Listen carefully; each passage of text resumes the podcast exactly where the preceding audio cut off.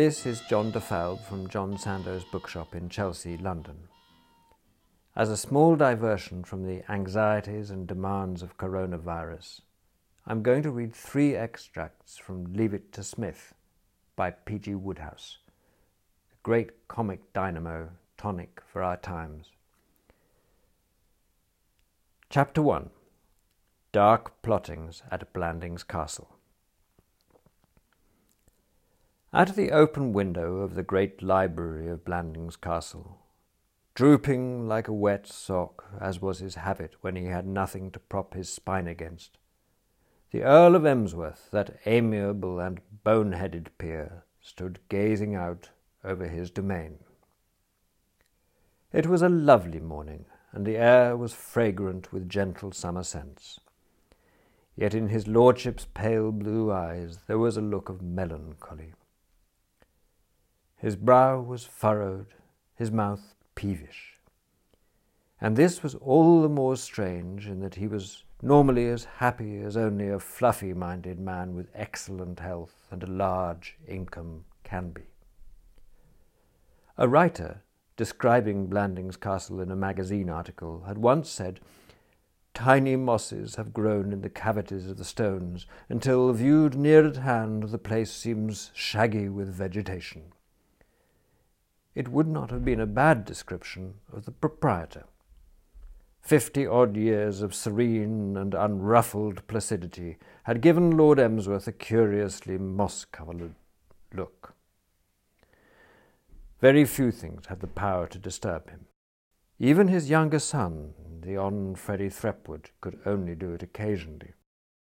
Yet now he was sad, and not to make a mystery of it any longer, the reason of his sorrow was the fact that he had mislaid his glasses and without them was as blind, to use his own neat simile, as a bat. He was keenly aware of the sunshine that poured down on his gardens, and was yearning to pop out and potter among the flowers he loved. But no man, pop he never so wisely, can hope to potter with any good result if the world is a mere blur. The door behind him opened and Beach, the butler, entered, a dignified procession of one. Who is that? inquired Lord Emsworth, spinning on his axis. It is I, your lordship, Beach. Have you found them? Not yet, your lordship, sighed the butler. You can't have looked. I have searched assiduously, your lordship, but without avail. Thomas and Charles also announce non-success.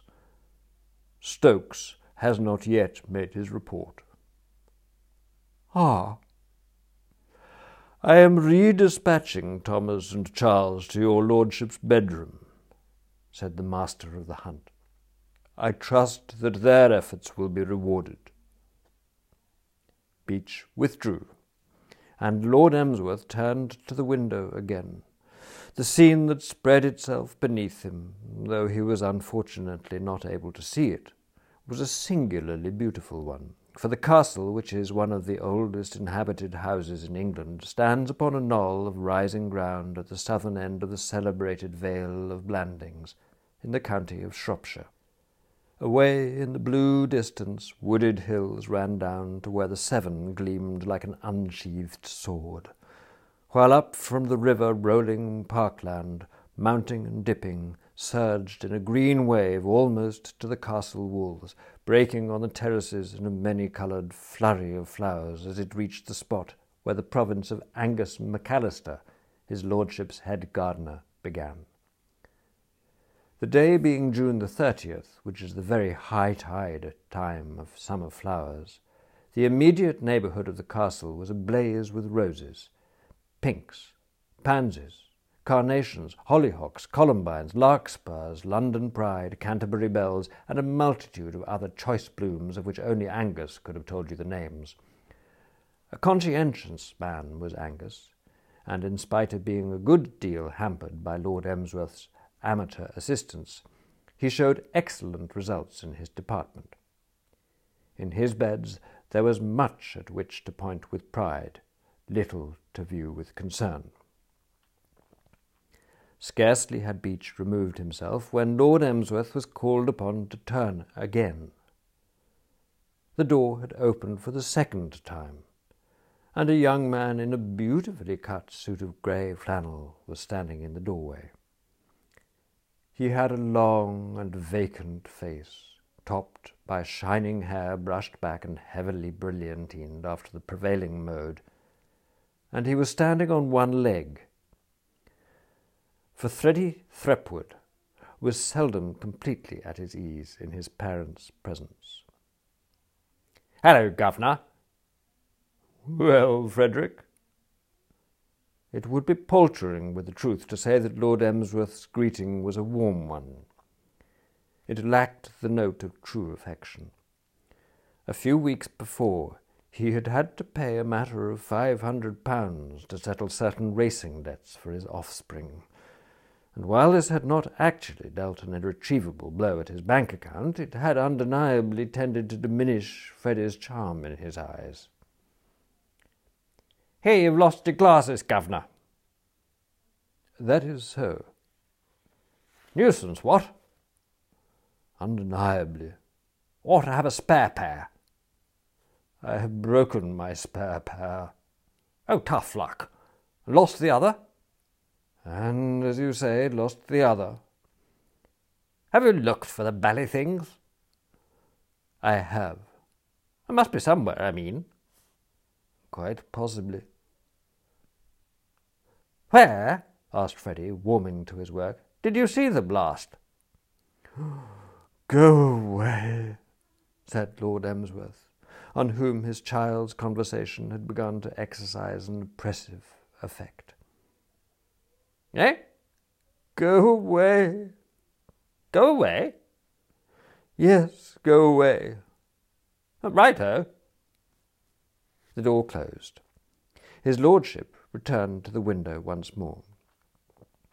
He had been standing there some few minutes when one of those miracles occurred which happen in libraries.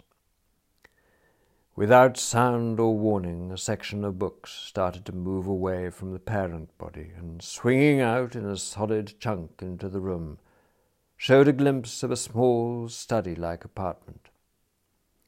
A young man in spectacles came noiselessly through, and the books returned to their place.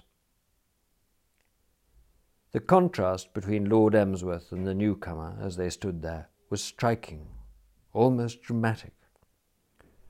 Lord Emsworth was so acutely spectacleless. Rupert Baxter, his secretary, so pronouncedly spectacled. It was his spectacles that struck you first as you saw the man. They gleamed efficiently at you. If you had a guilty conscience, they pierced you through and through. And even if your conscience was 100% pure, you could not ignore them. Here, you said to yourself, is an efficient young man in spectacles. In describing Rupert Baxter as efficient, you did not overestimate him. He was essentially that. Technically but a salaried subordinate, he had become by degrees, owing to the limp amiability of his employer, the real master of the house. He was the brains of Blandings, the man at the switch, the person in charge, and the pilot, so to speak, who weathered the storm. Lord Emsworth left everything to Baxter, only asking to be allowed to potter in peace. And Baxter, more than equal to the task, shouldered it without wincing. Having got within range, Baxter coughed, and Lord Emsworth, recognizing the sound, wheeled round with a faint flicker of hope.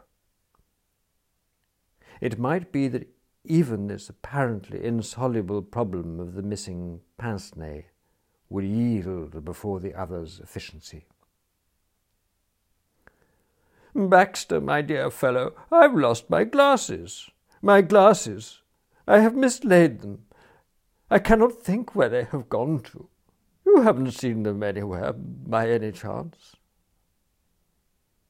Yes, Lord Emsworth, replied the secretary, quietly equal to the crisis. They are hanging down your back. Down my back? Oh, I bless my soul. His lordship tested the statement and found it, like all Baxter's statements, accurate. Why, bless my soul, so they are. Do you know, Baxter, I really believe I must be growing absent minded. He hauled in the slack, secured the pince nez, adjusted them beamingly. His irritability had vanished like the dew off one of his roses. Thank you, Baxter, thank you. You are invaluable.